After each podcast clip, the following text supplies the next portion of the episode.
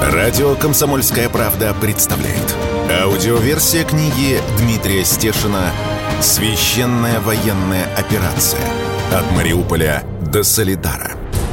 Читает Григорий Данцигер. В книге упоминаются террористические, экстремистские организации, полки, батальоны, спецподразделения. Кракен, Азов, Правый сектор, ИГИЛ, которые запрещены на территории России. Глава 77. 24 октября 2022 года. Интенсивность боев, как Великую Отечественную. Поговорили о гуманитарке. Я участвовал в нескольких миссиях. Помогал завозить моим снайперам прицелы с тепловизорами. Мне было интересно, как долго живут такие устройства на фронте. Москва меня успокоил. Долго? Ты что? Прицелы, которые ты привез летом, ребята у сердца держат. Все же понимают, что без них ты слепой. Берегут.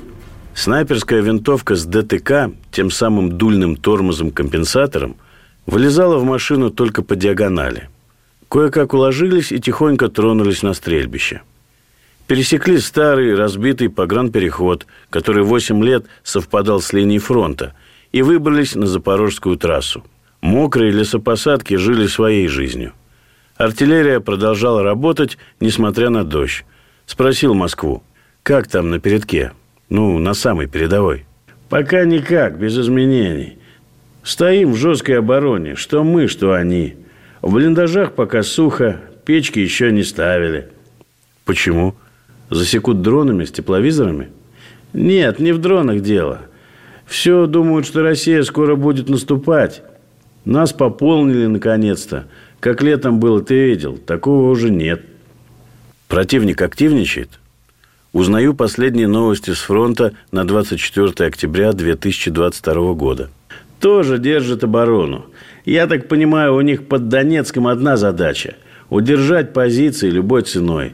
Арта работает редко, вот прямо по пальцам пересчитать.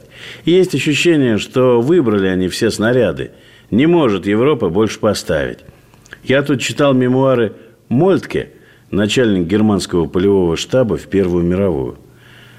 Там же какое-то колоссальное количество боеприпасов уходило ежедневно. Их на вагоны считали. А тут уже 8 месяцев идут бои такой же интенсивности, как в Великую Отечественную. Поговорили о настроениях противника, насколько их может отследить снайпер своим глазом и по радиоперехватам. Москва меня удивил. По их пленным чувствуется, что они вымотались. Так ничего особенно интересного эти пленные не рассказывают. Но есть одна деталь. Им начали выдавать медикаменты наборами. Условно говоря, взгрустнулось, съел красную таблеточку. Нужно взбодриться — синюю. Захотел поспать — белую. Но что это за препараты, как называются, пленные не знают. Выдают без упаковок, горстями.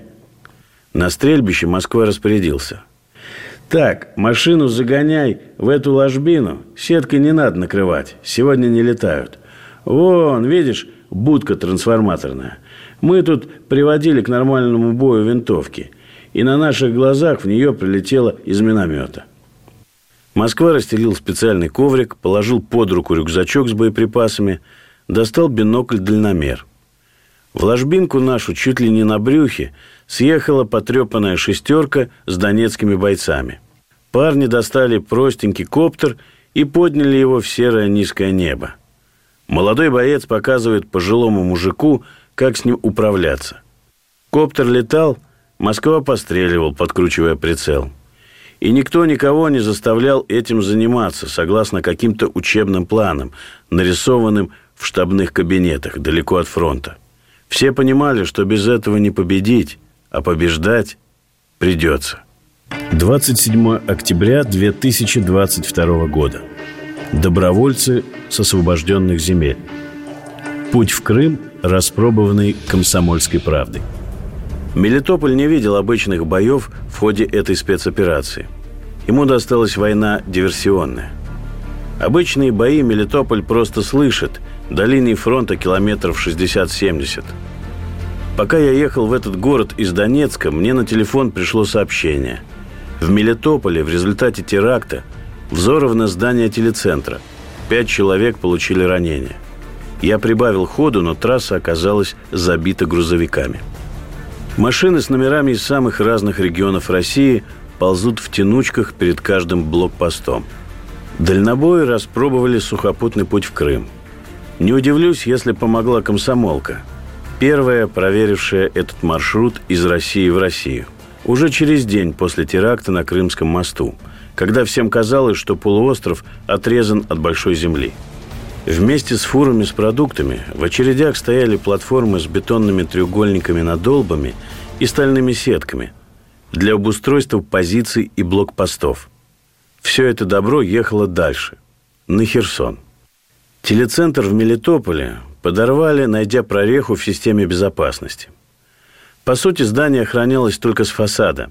Бандеровцы загнали во двор «Жигули», набитые взрывчаткой, поставили под окна и подорвали. Асфальт в месте взрыва вдавило в землю на полметра, как пластилин. Я поймал себя на мысли, что первый раз вижу разрушенное здание, в котором мне пришлось немного пожить. Летом меня тут в телецентре приютил матерый запорожский сепаратист еще до военных времен, а сейчас чиновник военно-гражданской администрации Владимир Рогов. Жить в гостинице он отсоветовал, мол, заминируют машину. Но перед заселением предупредил: наше здание – цель для американских «Хаймерсов». Я смиренно пожал плечами, выбирать было не из чего. Но «Хаймерс» решили поберечь, обошлись заминированной машиной. Телефон Рогова на этот раз был занят. Я стоял под окнами искалеченного здания и орал: «Володя! Рогов!» Но никто так и не ответил. В здании гремели стекла и железо. Саперы осматривали помещение. Летом меня поразила тут одна деталь интерьера. Все окна на всех этажах и лестничных пролетах были тщательно заклеены газетами и комсомолкой в том числе. Как мне объяснили по телецентру, где были офисы, радиостанции и редакции, по ночам постреливали из промзоны и гаражей. Так диверсанты с Украины, стремящиеся в ЕС, понимали свободу слова. Приехал автобус с волонтерами, молодыми парнями и девчонками в одинаковых темно-синих курточках, разбирать мусор и хлам. На следующий день здесь ничего не будет напоминать о теракте, кроме выбитых окон. Их вставят, но не сразу. Стекло в прифронтовых зонах дефицит. Дорогой дефицит. Еще в начале лета, когда стало понятно, что ограниченными силами спецоперация не вывозится, начали тихонько поговаривать, что пора создавать на освобожденных территориях воинские формирования из местных. В августе в личном разговоре с одним из топовых депутатов Госдумы я выдал такой спич: «Добровольческие батальоны из местных – вопрос политический. Если мы освобождаем, значит, освобожденные нам должны помогать. Почему не создают?» Депутат горячо согласился, записал все в блокнотик и пообещал, что на первом же заседании в Госдуме по военным темам этот вопрос будет поднят. Он действительно оказался политическим. Пришлось ждать присоединения освобожденных регионов к России, чтобы не плодить махновщину, а сразу же вливать эти формирования в Росгвардию или армию. Так мне объяснили неофициально. «Лучше поздно, чем никогда», — в один голос говорили мне офицеры батальона имени Павла Судоплатова, уроженца Мелитополя, легендарного генерала НКВД, хорошо знавшего, как бороться с бандеровцами. В батальоне кипела работа. Десятки бойцов таскали, как заведенные, мешки с песком, выкладывали из них защитные стенки. В классе шло занятие по минно-взрывному делу. Едва я заглянул туда с камерой, как все студенты опустили балаклавы. Приметил, что основной возраст бойцов – это 30-40 лет. Все одеты в одинаковые горки и только. Спросил замкомбата: «Медицина в батальоне уже есть?» Медицина была, но у нее не было ничего, я как чувствовал. Дошли до моей машины, выдал судоплатовцам складные носилки и саперную кошку с репшнуром для эвакуации раненых. Офицер с надеждой спросил: «Может, индивидуальные перевязочные пакеты есть?» Нашлись и пакеты. Поинтересовался, как набирают бойцов-добровольцев. Отбор простой. Кто здесь остался? Наши люди, русские. Им ничего объяснять не нужно. Но отбор строгий, без жалости. Замкомбата показывает мне разрезанное пополам удостоверение бойца батальона. Пластиковую карточку в цвет российского флага. Бывший воин-афганец. Ты понимаешь, как нам нужны люди с боевым опытом? Взяли сразу, начал пальцы гнуть, рассказывать, как танки голыми руками душил. Потом решил отметить вступление в батальон. Вот и все. Такие нам не нужны, даже если прощения просят на коленях. А бывает наоборот. Пришел дядька с одним зубом. Всю жизнь сидел, 28 лет, от звонка до звонка. Здоровье не очень, но говорит, хочу бить фашистов. Взял его сначала за штат. А он оказался таким правильным и толковым мужиком, не поверишь. Я верю, конечно. Видел таких людей на Донбассе. На них в нужный момент просто сходит какое-то божественное озарение. Кто-то из-за правого плеча говорит, это последний шанс изменить твою дурацкую жизнь. Кто-то ангела-хранителя слышит, а кто-то нет. Радио «Комсомольская правда» представляет аудиоверсия книги Дмитрия Стешина «Священная военная операция. От Мариуполя до Соледара». В книге упоминаются террористические, экстремистские организации, полки, батальоны, спецподразделения. Кракен, Азов, Правый сектор, ИГИЛ, которые запрещены на территории России. Глава 78. 27 октября 2022 года. Был в АТО. У чайника с кофе в свободном доступе разговорился с одним из офицеров. Как-то показались мы друг другу. И выговориться нужно было человеку. А журналист, он иногда как попутчик в поезде. Правда, я в самом начале разговора чуть этим кофе не подавился, услышав от собеседника. Я с 2014 года воюю. 5 командировок в АТО. Антитеррористическая операция. Так на Украине называли свою войну с Донбассом. 5 командировок было. Я сапер по воинской специальности. До этого на Майдане стоял в оцеплении. Все запомнил. Крепко-накрепко. Поговорили о настроениях. Тут некоторые были недовольны, мол, Россия неправильно зашла с войной. Но потом им бандеровцы быстро все объяснили. Они же у нас устраивают теракты один за другим. А ты как Россию встретил? Я должен был взорвать один из мостов под Мелитополем. Увидел, как сапер у моста стоит и в тетрадочке что-то пишет. Я же знал, что он не стихи там пишет, а количество взрывчатки рассчитывает. А ты? Мимо проехал. Тротил у меня в грузовике был. Грузовик спрятал. Потом нашим сдал. Собеседник рассказывает, что все призванные из русскоязычных регионов по определению считались в АТО ненадежными, скрытыми сепарами. Их тренировали. Нас одели в какие-то обноски и назвали Нацгвардией. Мы стояли под Сартаной и Толоковкой, пригороды Мариуполя. Со всех сторон от нас и в тылу был ДУК, добровольческий украинский корпус, правого сектора и батальона Азов, запрещенные в России организации. Они выкатывали крупный калибр и обстреливали ДНР. Потом быстро уходили. Ответка летела по нам. Были ранены, убиты. Все это должно было нас сплотить. Но меня переубедить было сложно. Я в футболке мылся. Зачем? Офицер показывает мне в телефоне фото своей татуировки на плече. Орден Отечественной войны первой, кажется, степени и танк Т-34, рвущийся из пламени битвы. Очень качественная художественная работа в стиле фотореализм. Татуировку сделал еще в 2012 году в память о деде. Это его орден и его танк 34-ка с пушкой 85 мм и командирской башенкой. Он на таком воевал. Спрашиваю, конечно.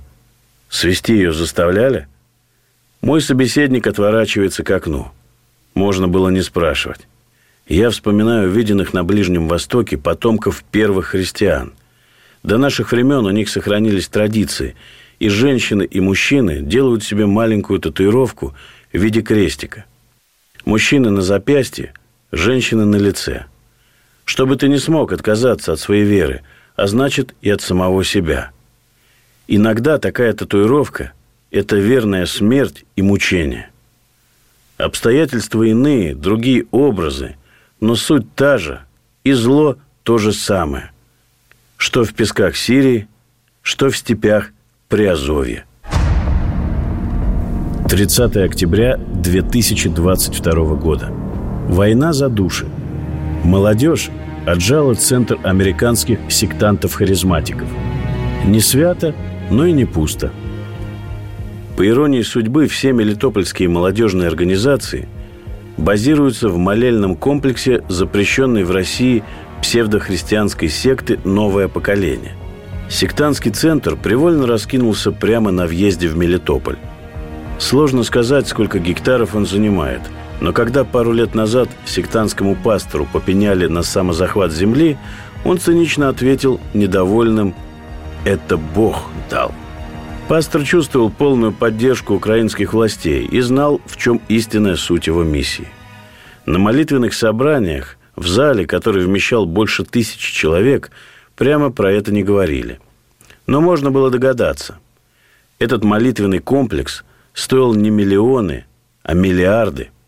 И вряд ли его построили на десятины, которые прилежно собирали с паствы на каждом родении. Вся эта сектантская нечисть повалила в русскоязычные регионы УССР в разгар перестройки в рамках культурного и духовного обмена. С развалом СССР с административных бюджетов стали стряхивать всю социалку, а сектанты ее подбирали. Привычная картина.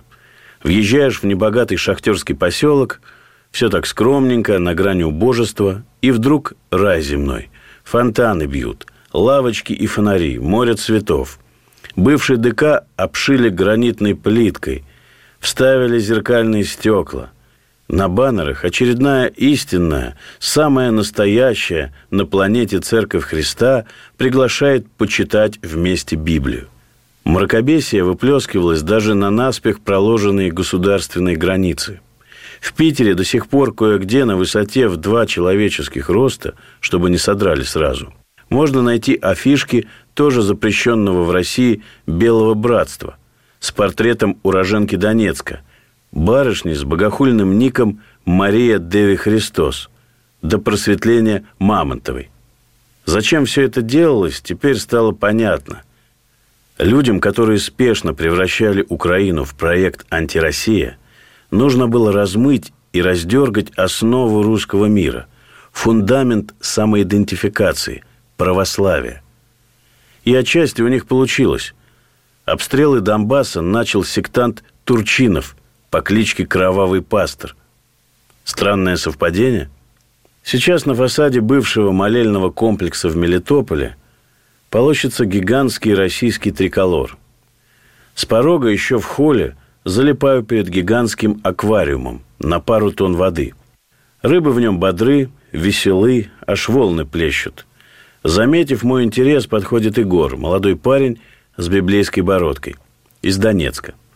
Показывает на белую рыбину, мол, это его любимая. Рыба, оценив интерес, подплывает ближе и смотрит на нас сквозь стекло. Я, чтобы поддержать разговор, замечаю: «Бросили сектанты рыбок?» Егор смеется. «Все бросили. Я сектантов выгонял отсюда в марте». «А они?» Егор показывает на рыбину, открывающую рот в безмолвной беседе. «А они вот так только делали ртами, а потом быстро собрались и ушли». Пастор в США уехал, но они здесь много чего интересного оставили.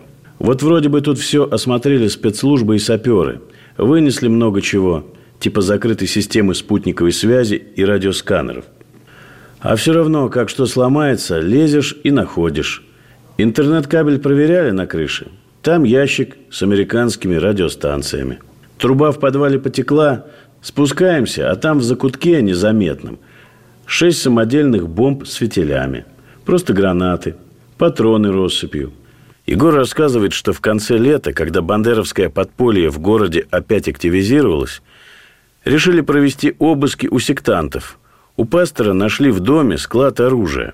В ответ рассказываю Егору про пустой и почти полностью разрушенный город Грозный, образца 2004 года, где на улицах были только собаки-трупоеды, а ведро воды стоило 5 рублей, и к вечеру она загнивала. Сотовая связь не работала, и единственным убежищем, где ничего не напоминало о войне, был офис молодежного движения «Идущие вместе», предтечи всех нынешних российских молодежек. Там были интернет и телефонная связь с миром, а чистой воды и кофе сколько хочешь. Офис располагался в гигантском красно-кирпичном особняке, который принадлежал беглому ичкерийскому полевому командиру. Мне казалось тогда, что произошедшее разрушение городов и судеб в Чечне необратимо. Но результат мы видим сейчас. Чеченцы и русские плечом к плечу сражаются в полусотни километров от этого бывшего молельного дворца американских сектантов. К мелитопольской молодежи я приехал не просто так, а с информационно-просветительской миссией. Приехал не один, а с моим добрым товарищем, воюющим мегаблогером и писателем Владленом Татарским. Нас покормили. Мы ждали, пока волонтерские бригады вернутся с разборки завалов на месте утреннего теракта у Мелитопольского телецентра. Здесь все не так просто. Одну из активисток, Юлию Клименко, возглавляющую молодую гвардию «Единой России», меня попросили не снимать на видео.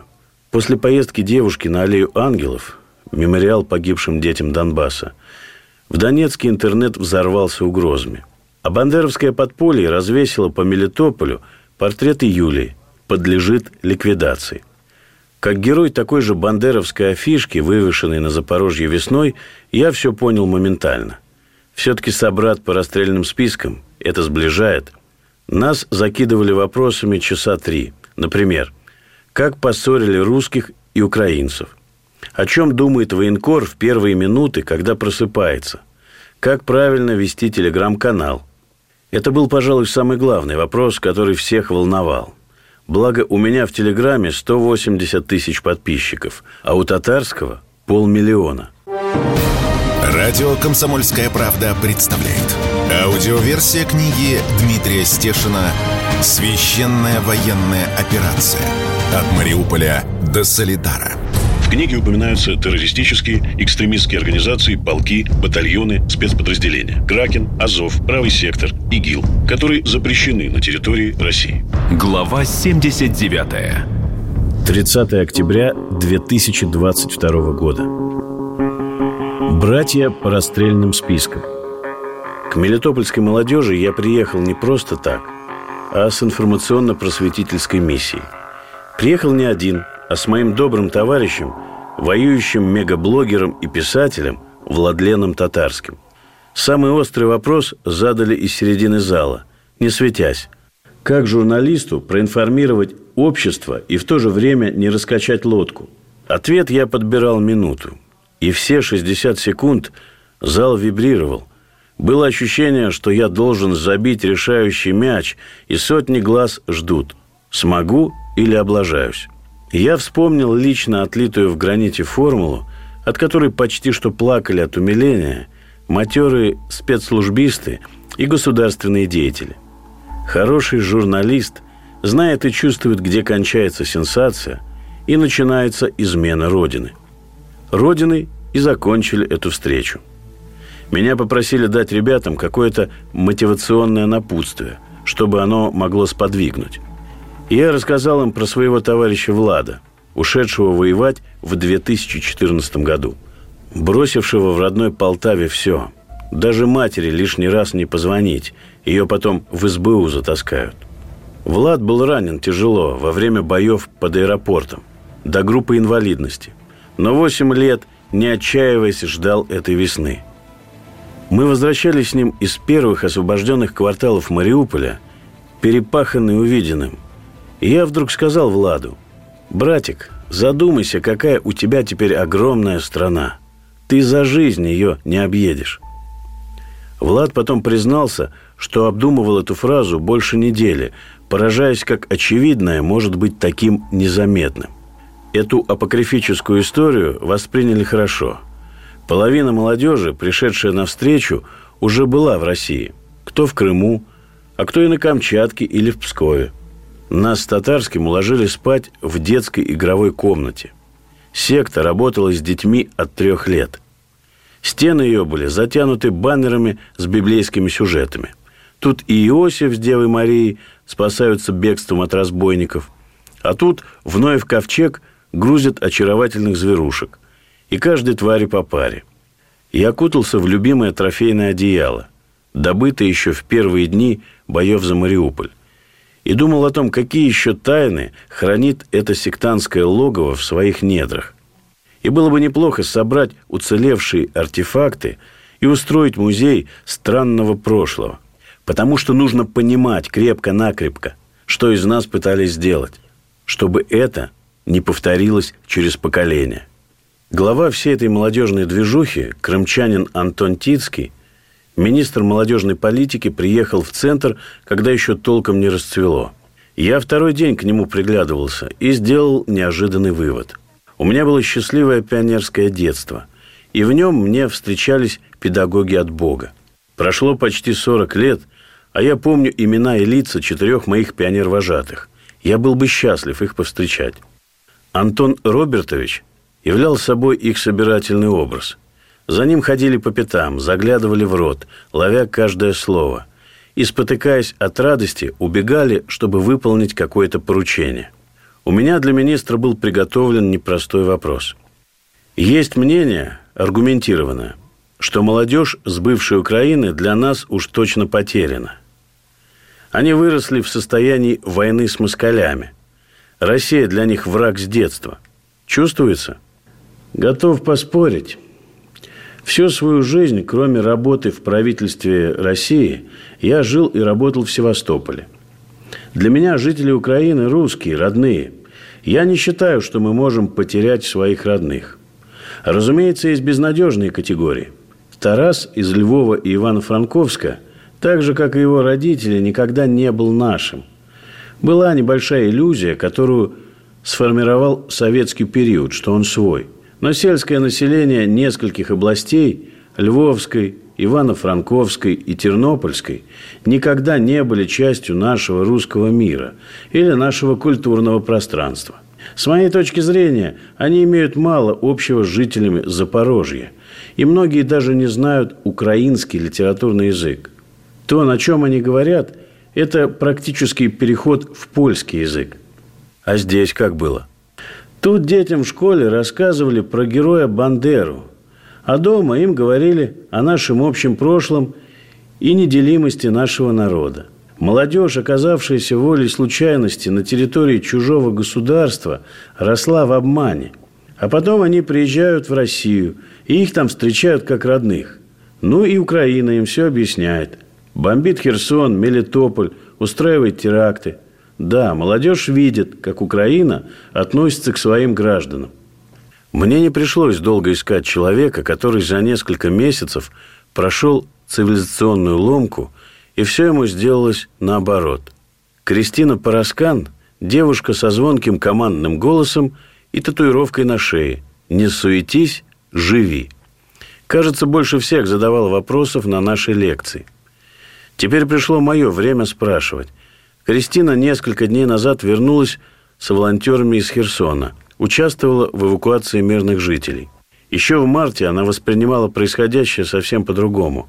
«Я жила за городом, когда началась спецоперация. Не было маршруток, сидели в селе, пытались ловить мобильный интернет. Новости были только украинские, мозг они промывали капитально. Потом начал ходить транспорт, я выехала в город и увидела, что российские военные, они не такие, как нам рассказывали». «Какие?» «Они реально с местных жителей пылинки сдували. Если ты споткнешься, тебя подхватят и на ноги поставят. Потом я обратила внимание на лояльность к украинской символике. Хочешь с ленточкой ходить? Да ходи». Потом к нам подошел военный, позывной «Испанец». Его многие знают. Увидел нас желто-синей ленточки и спросил: «Вы, девушки, вообще знаете, что происходит?» И он начал с нами общаться. Рассказал, что в Донецке все последние 8 лет происходит и происходило. Это был первый человек, который нам попробовал что-то объяснить. Потом появился комитет по молодежи, и мне предложили посмотреть «Русский мир». А почему бы и нет? Где побывала? В Крыму с ребятами из ЛДНР. Херсонцы с нами не поехали. У них тогда убили человека, который поднимал их молодежки. И я с ребятами из Донбасса очень много говорила. Про эвакуацию из Херсона Кристина смогла рассказать почти без слез. Почти. В Херсоне волонтеры, как и на всех подобных миссиях, были образцами спокойствия и доброжелательности. Плакать можно было, но потом. Люди подходили к нам и говорили, мол, мы рады, что вы такие молодые и с нами. Многие же не понимали, куда едут, зачем. Все объясняли. С детьми играли, вещи носили. Самое главное, что мы из этого вынесли, там наши люди. Кристина вспомнила тот момент, когда мировоззрение у нее изменилось бесповоротно. На эвакуацию пришел старик, только что потерявший во время артобстрела всю семью. Он нас принял за украинских активистов. Он не увидел шеврон с российским флагом, а увидел только шеврон с гербом Запорожской области. Начал пятиться от нас. «Как вы сюда попали? Вы же нас убиваете! Не подходите, не трожь!» Глаза круглые, растерянный, плачет. Прибежали медики с лекарством, показали старику российские шевроны. А потом на ту же пристань пришли двое деток. Родители тоже погибли при обстреле. Кристина говорит: «Я потом в машине плакала всю дорогу». И я вижу, что и сейчас у Кристины глаза становятся красными. Понимаю, что нужно сворачивать это интервью и возвращаться в Донецк, который больше не за линией фронта. Так же, как Ростов, Севастополь, Белгород. 3 ноября 2022 года. Эссе о Кузьмичах. Дети бесчеловечных 90-х ушли воевать за молодых. И они не привыкли отступать. Мобилизованные в возрасте за 40 становятся костяком нашей армии в зоне боевых действий. И слово «Кузьмич» из фанатского жаргона вдруг получает совсем иной смысл. Я сам матерый Кузьмич. Мне уже не за 40, а чуть за 50. Поэтому прошу без обид. Прожитые годы уже назад не отмотаешь. Смиримся. Первый раз определение «Кузьмич» я услышал чуть ли не в конце 90-х от зенитовских футбольных фанатов. Было в этом слове что-то обидное и в то же время очень образное. Типичный Кузьмич на стадионе – это работяга приличной квалификации, мастер или бригадир, некрупный бизнесмен-производственник или строитель. Возраст за 40, семья, морально стабилен, всю жизнь болеет за одну команду. Из атрибутики шарф роза, семечки, спортивная газета, иногда грелка с пивом или портвейном за поясом праздничных брюк. Трубка от капельницы пропускалась под наглаженной белой рубашкой, чтобы можно было прямо на трибуне отмечать невозбранно голы любимой команды или заливать горечь поражения. Сами же фанаты, окрестившие Кузьмичей, зачастую на мячик вообще не ходили, а предпочитали отстаивать честь команды кулачными боями в кустах, за стадионами и на пустырях. В итоге 8-летняя борьба на Украине всех нашла. Многие футбольные фанаты поехали воевать добровольцами еще летом, а Кузьмичей массово призвали осенью. Радио «Комсомольская правда» представляет. Аудиоверсия книги Дмитрия Стешина «Священная военная операция. От Мариуполя до Соледара». В книге упоминаются террористические, экстремистские организации, полки, батальоны, спецподразделения. Кракен, Азов, Правый сектор, ИГИЛ, которые запрещены на территории России. Глава 80-я. 3 ноября 2022 года. Эссе о Кузьмичах. В Донбассе Кузьмичи и так воевали с 2014 года. До спецоперации только их здесь в окопах и встречал. Они вытащили на себе самый безнадежный период этого конфликта, когда боевых действий как бы нет, а убиты и раненые каждый день. Войны вроде не видно, но есть сгоревшая техника и разваленные снарядами блиндажи, стычки с диверсионными группами врага и его регулярными частями, пытающимися постоянно занять серую зону. Кузьмичи тащили эту войну обстоятельно, не видя большой разницы между позициями на промке под Донецком и работой в цеху. Молодежи в 20-30 лет такое беспросветное сидение в окопах было мучительно. Термин «Кузьмич» с другим смысловым наполнением вбросил общественное пространство тот же Кузьмич с позывным «Админ». Админу тоже за 40, он воевал всю жизнь, в горах, на равнинах и в песках.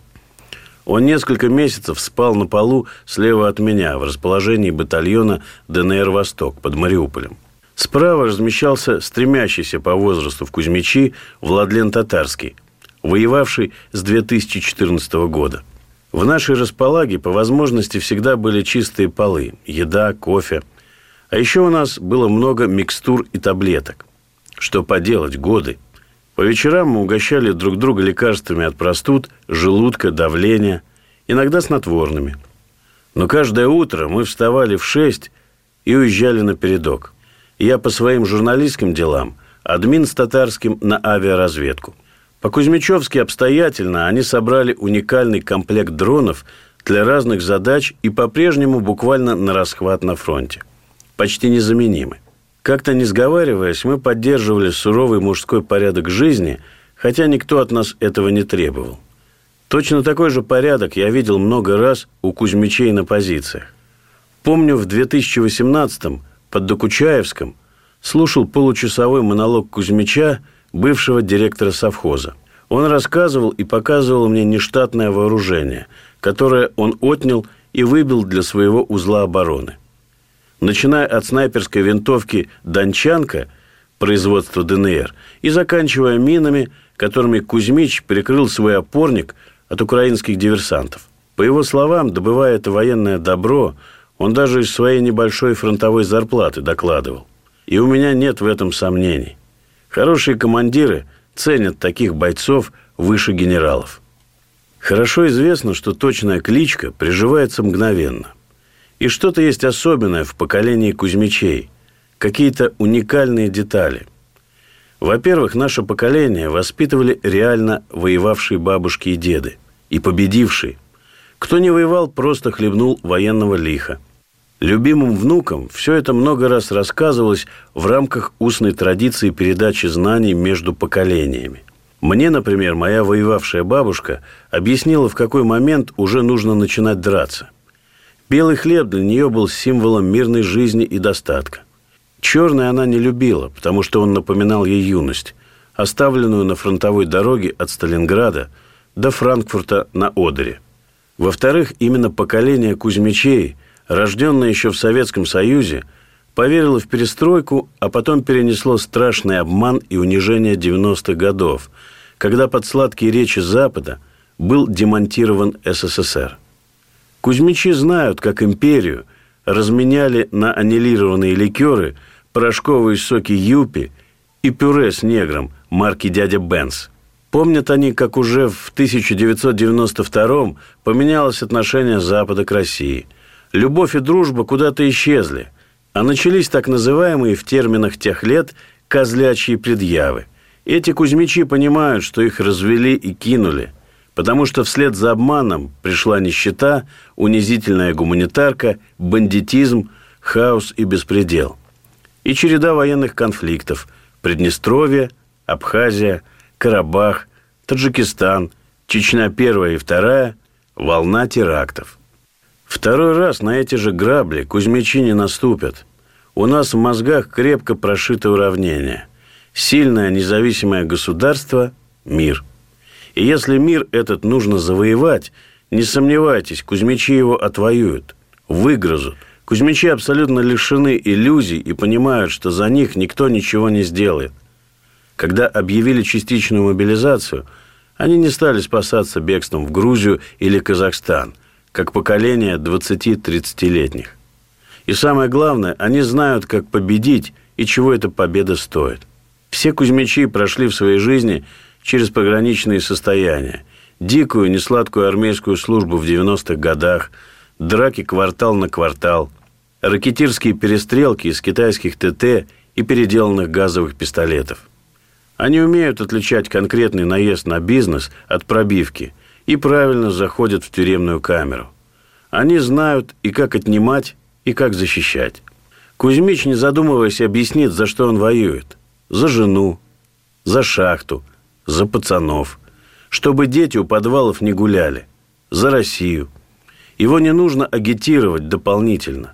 Он по определению спокойно выносит грязь, холод, голод и покупку еды со снаряжением за свои. Но хорошо бы не держать его за бессловесного идиота. Нельзя обманывать человека, который готов расстаться с жизнью или здоровьем за родину. Кузьмичи такого отношения не выносят. Сегодня провожают со слезами: «Нет добрых слов, ты просто помолчи». Уже давно по 40 за плечами, но на войну уходят кузьмичи. Забыт давно размер противогаза, но руки помнят старый автомат. Идет давить фашистскую заразу вчера Кузьмич, сегодняшний солдат. В минуты отдыха, в окопах, на привале своей рукой облагородит быт, починит двигатель, поставит в поле баню. Кузьмич всегда накормлен и подшит. Он – соль земли, он – мудрость поколений, он – свет луны, сияющий в ночи. Пусть поскорей в свои родные семьи с победою вернутся кузьмичи. 01.11.2022 года. Андрей Ледящев. 7 ноября 2022 года. Фантастические грязи Угледара. Меня предупреждали о фантастических грязях под Угледаром, но я не думал, что они начнутся так скоро, практически за Волновахой. И там же начинают встречаться следы огневого воздействия противника. Дальность и точность его артиллерии позволяет прочесывать артогнем целые улицы, и, надо заметить, мы ему сами порой помогаем. В одном из поселков жирно дымит хата, разваленная прилетом просто до фундамента. Вокруг там и сям до сих пор стоит бронетехника, закиданная штукатуркой, кусками кирпича и шифера. Ее не потрудились отогнать и рассредоточить после огневого налета. Наверное, расчет на принцип «два раза в одну воронку не попадают». Водитель матерится в сердцах. «Конечно, куда еще БМП поставить? Прямо там, где живешь. А че? Машина под задом, вышел, сел, поехал, удобно. Ну сколько можно?» — спрашивает водитель в пустоту, никому конкретно не обращаясь. Я помалкиваю, вспоминаю слова одного из командиров 810-й бригады морпехов. «Война – это цель ошибок. Кто их сделает меньше, тот и победил». В одном из поселков меняем машину. Дальше только на гусеницах или уазах. Иду в штаб просить благословения у командования. Под землей тепло, уютно, шипят рации. «Ангар! Танк! Ангар! Координаты!» Комбат Васильевич комментирует: «Их танк по Павловке гоняют. Броня у них там до сих пор ездит». «Наши не могут подавить?» Васильевич морщится. «Артиллеристы любят говорить: отработали цель. Так вот, отработали. Это для отчетов с полигона. Цель надо подавить».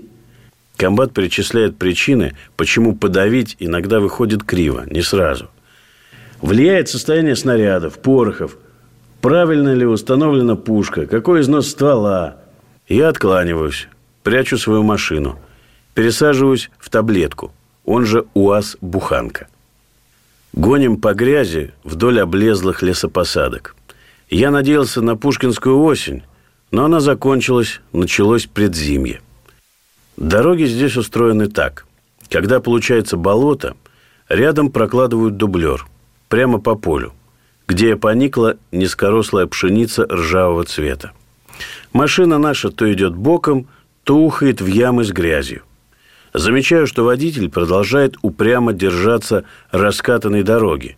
И на то есть причины. Мне объясняют. Кто эти поля минировал, сколько раз, никто толком не знает. Если завожу сюда броню, оставлю машину, иду ножками, потом на таблетки, и только потом едет техника. Техника ушла на Угледар, в поселок Павловка. Радио «Комсомольская правда» представляет аудиоверсия книги Дмитрия Стешина «Священная военная операция. От Мариуполя до Соледара».